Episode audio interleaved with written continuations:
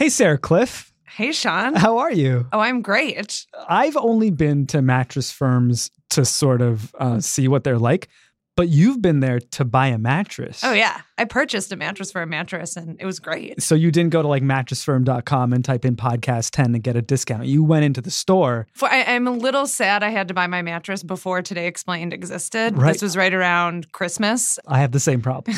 I needed to get a mattress because I had my family coming to visit me. oh. And I went to Mattress Firm and it was fantastic. Well, I obviously want to hear all about it. Hey Siri. Play the podcast Today Explained. Sorry, Josh. Something's gone wrong. Please try again. Hey Siri. Play the podcast Today Explained. Okay, today. Explain podcast now playing.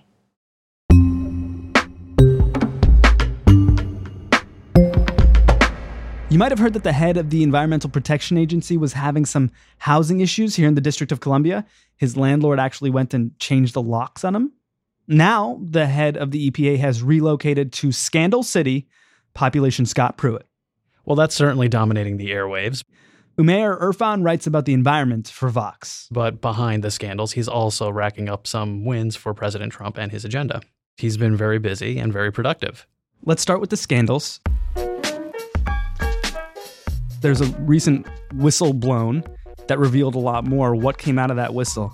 So, this was by Pruitt's former deputy chief of staff, Kevin Chmielewski, who spoke to lawmakers Okay. and told them that, among other things, that Pruitt wanted to use lights and sirens in his motorcade to get to dinner appointments, Which is not typical. which is very not typical. In fact, uh, the security detail head at the time objected, and then he was replaced with somebody who was okay with that. Okay. And he also, when he was planning trips, he wanted to go to places that he really wanted to go to for his own reasons.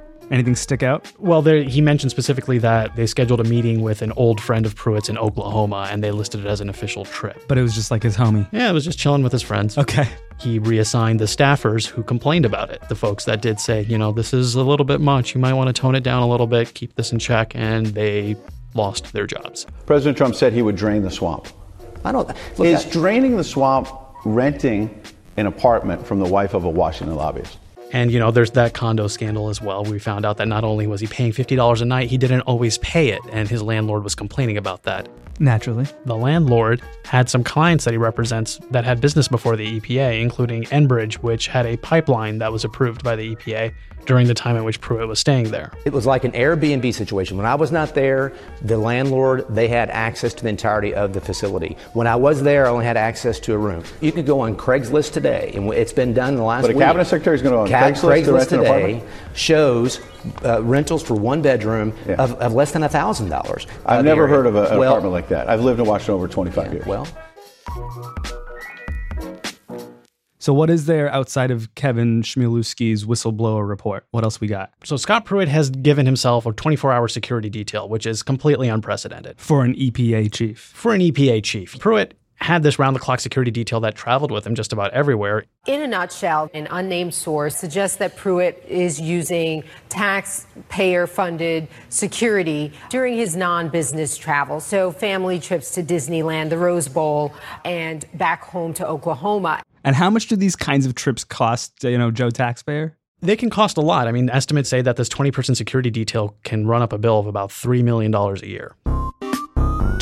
20 person for the head of the EPA. Yeah, you know, he's been seeing some pretty harsh tweets on Twitter and some nasty messages on Facebook. And so, you know, you really want to bolster your security when you're being threatened online like that. I heard he built a phone booth in his office. Is that true? Yes, this is a $43,000 soundproof phone booth in his office. And does he just go into the phone booth and use his smartphone or does he have a landline in there? Do we know? We don't know because, well, he doesn't allow many staffers in there without an escort, and many of them aren't even allowed to bring their own phones in there or even take notes.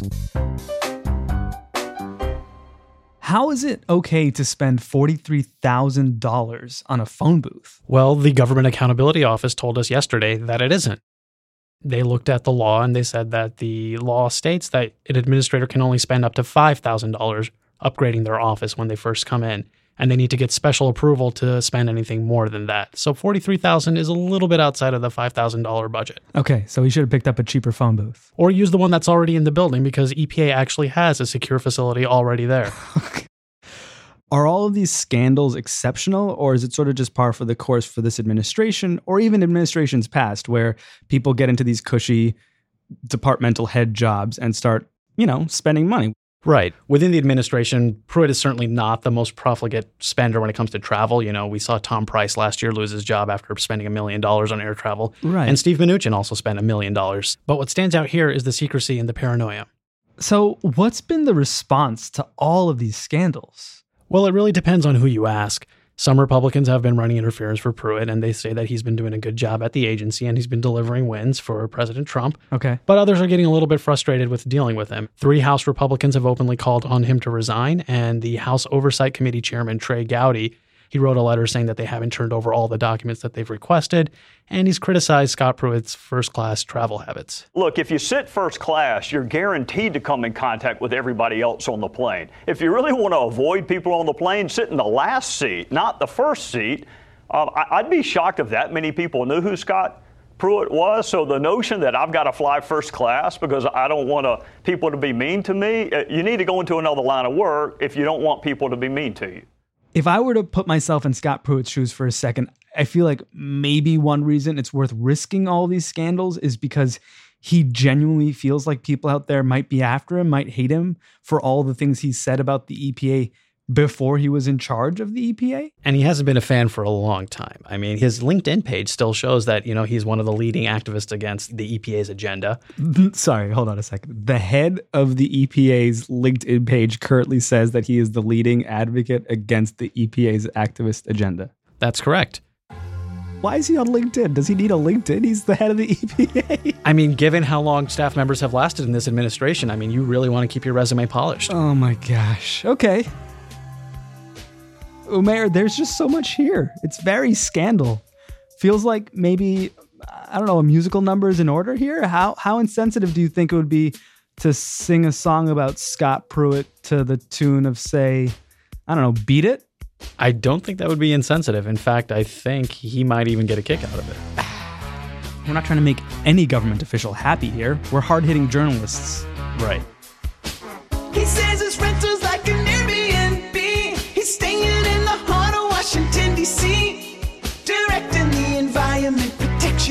Agency. He's Pruitt, Scott Pruitt.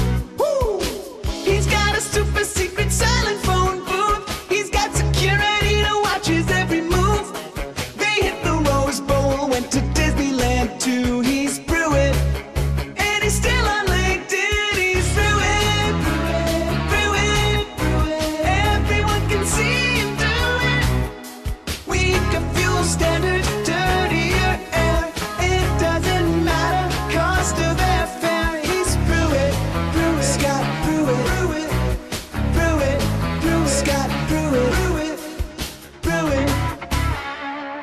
guess we should talk about what he's doing as the leading advocate against the EPA slash head of the EPA. Well, the thing to remember is that the Environmental Protection Agency, as a federal agency, a lot of its work is dictated by Congress. A lot of it's established by law.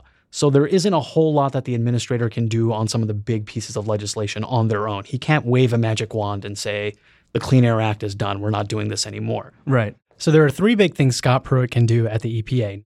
Number one is change the long term planning of the agency. Number two is being very lax and lenient on enforcing the existing rules. And number three is to staff the agency with people from industry and the industries that the EPA regulates. Okay, long term planning, lax enforcement, and staffing. Let's start up top with long term planning. What's he doing there?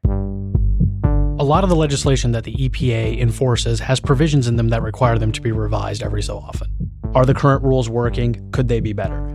So, what he can do is basically say that I want more time. And that's what he's been doing with, say, the Clean Water Act. And the air? Last week, there was a rollback of the National Ambient Air Quality Standards via an executive order that just kind of flew under the radar, setting a new standard that would allow, you know, industry to weigh in a little bit more aggressively and then also limiting the kinds of science that are being used to enforce those rules.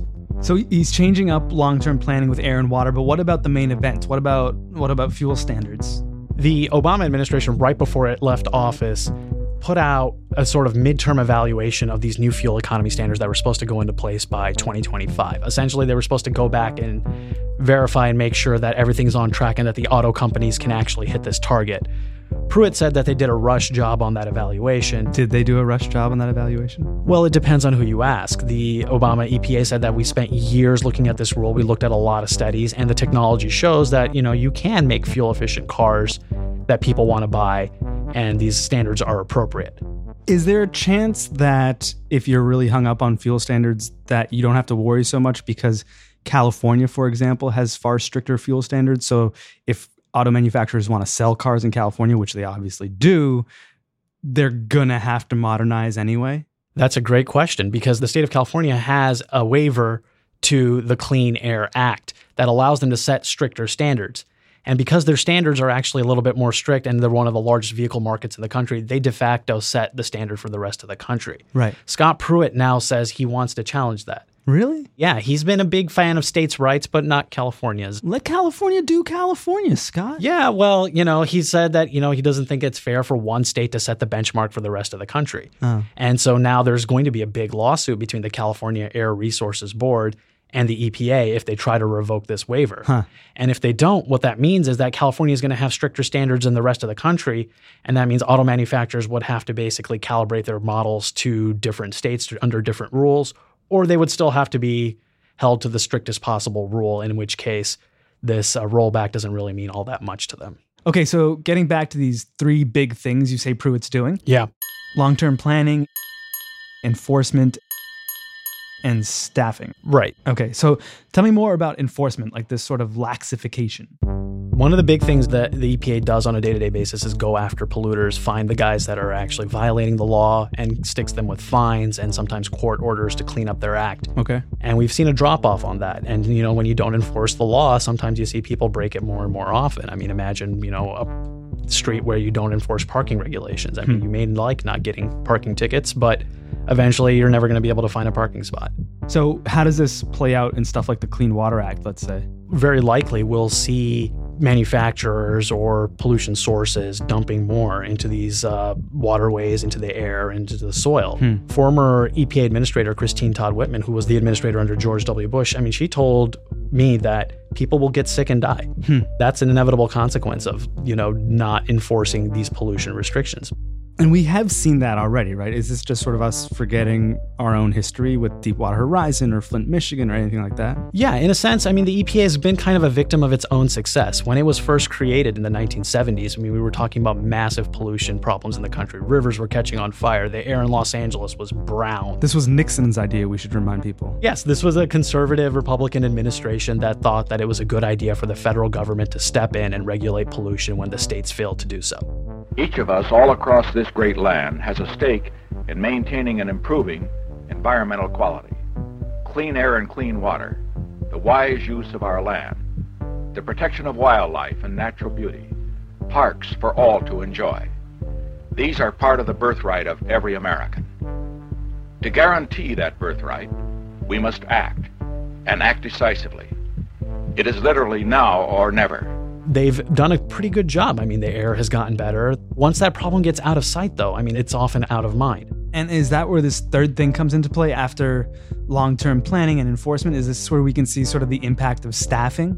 Exactly. The folks that you're picking on your team are the ones that are going to be setting the agenda for the next decade as far as what you're going to be going after in terms of pollution sources. Right. These rules take years to put together. I mean, the, the Clean Air Act took a lot of research and science, and it's been amended over decades. Yeah. And if you stall for time, or if you pick people that really aren't that vested in the science, or the ones that, or the folks that are very skeptical of the science that are going in, you slow that process down drastically, which means that the problems we're facing now are likely to linger longer.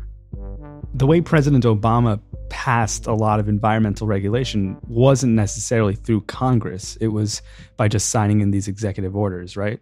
Yeah. So is Pruitt sort of in a effective though opposite way following Obama's playbook in a way to just like pull back everything that Obama did without passing legislation? Yeah, exactly. That's kind of what he's doing. Like President Obama didn't finish a lot of those rules. And that's where he had the wiggle room to go back in and say, wait a minute, we have to go back and look at it again. That's where he buys himself time for years to essentially not enforce these new rules. This thing where you take someone who hates a government agency and put him in charge of it, what does that mean for our politics or even for our country? That's next on Today Explained. Scott Scott.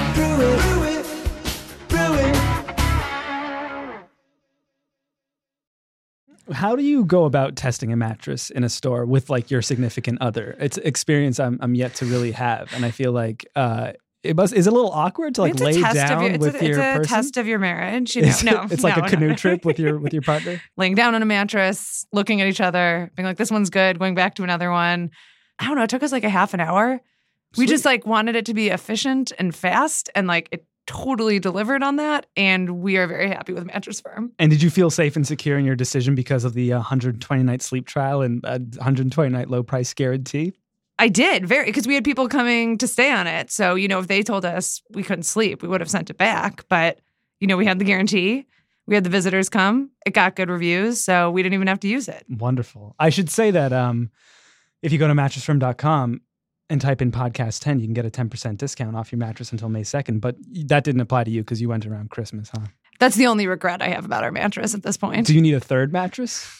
Not right now. We need a crib mattress. Oh, do they have those at Mattress Firm? I don't think they do.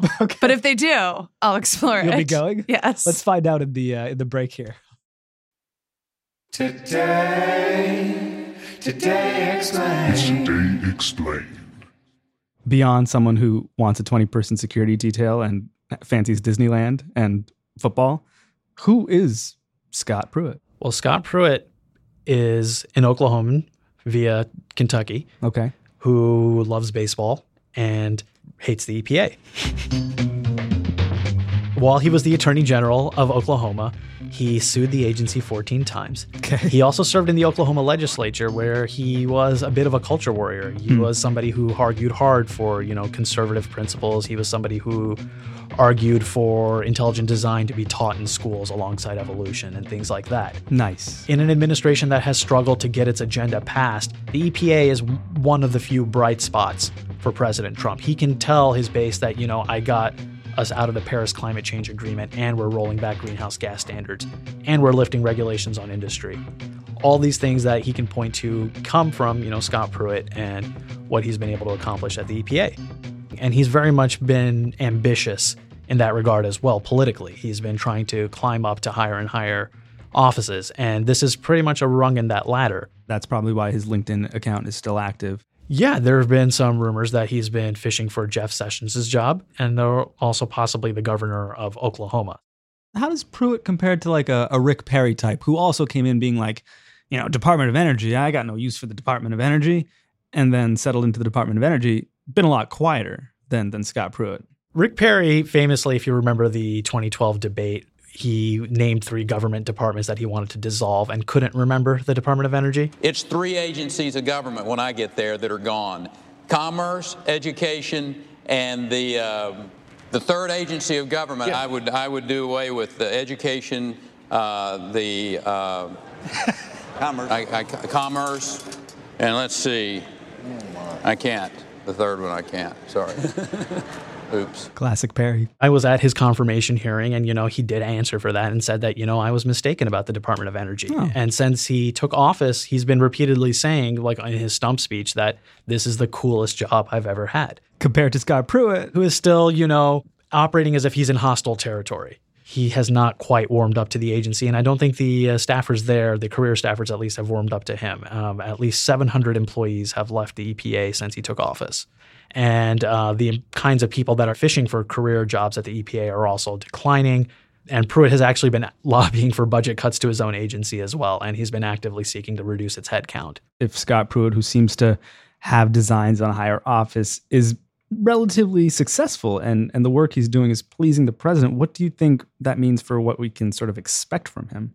Well, as far as from Pruitt, I mean, he's getting positive enforcement. I mean, like when he constantly, you know, plays the rhetorical cards of, you know, being against big government and that the EPA has been weaponized and now I'm dialing it back.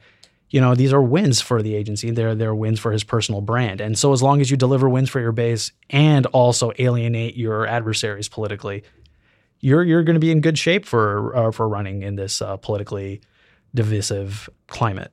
Wherever you stand on the political spectrum, left, right, in the middle, somewhere, what does it mean that our government basically functions this way now? That it's sort of more like about the personalities in place at the top and not about who we're electing to actually legislate for us. It's uh, pretty grim for transparency when we're allowing these executive cabinet agency heads to be more vocal and, and develop their own personal profiles. I mean, I, it gives them sort of the shielding they need to build up a personal brand Hmm. in an increasingly tribal political environment. It's all about, you know, racking up the wins in rhetoric, if not in actual action. We can just assume that this is how it's going to continue because things don't seem to be getting better. I mean, even with a majority in the Congress and the Senate and having the presidency. Yeah, I mean, we this is uh, very likely going to be the model going forward until we see a big political change. The other front we might see is also states pushing back against the EPA. Some states are already using Pruitt's playbook that he used against the EPA as Attorney General against him now. Huh. So you've got states like California, like Massachusetts and Connecticut that are also suing the EPA now for not enforcing the law.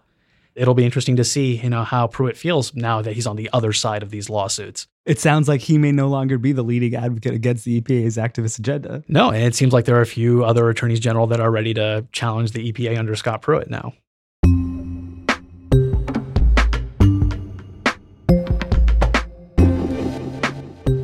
Umair Irfan writes about the environment for Vox. I'm Sean Rameswaram. This is Today Explained. Our executive producer is Irene Noguchi. Noam Hassenfeld is our singer. Luke Vander Ploeg is our producer. Bridget McCarthy is our editor. Efim Shapiro is our engineer. And the immaculate Breakmaster Cylinder makes music for us. Today Explained is produced in association with Stitcher, and we are part of the Vox Media Podcast Network. You can support our show by leaving us a review on Apple Podcasts, and you can find us on Twitter at today underscore explained.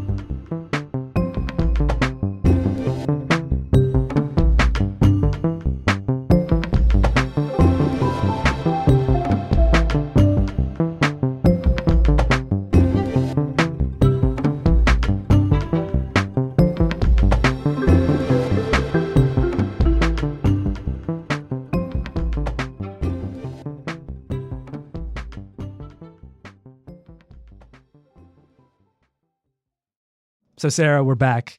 I don't think Mattress Firm has has crib mattresses. I'm sorry. No, it's okay. I mean, eventually I'll have like an older kid who needs a real mattress. And then you'll go back. And then I'll go back. We'll test out some mattresses. We'll have it delivered. It'll be great. And you'll be proud Mattress Firm parents. We will. We'll be a mattress firm family. Ushering your child into like one of his, you know, formative moments. And then we can use the podcast discount code. Podcast 10. Okay. Good until May 2nd, but maybe they'll have it again in eight years.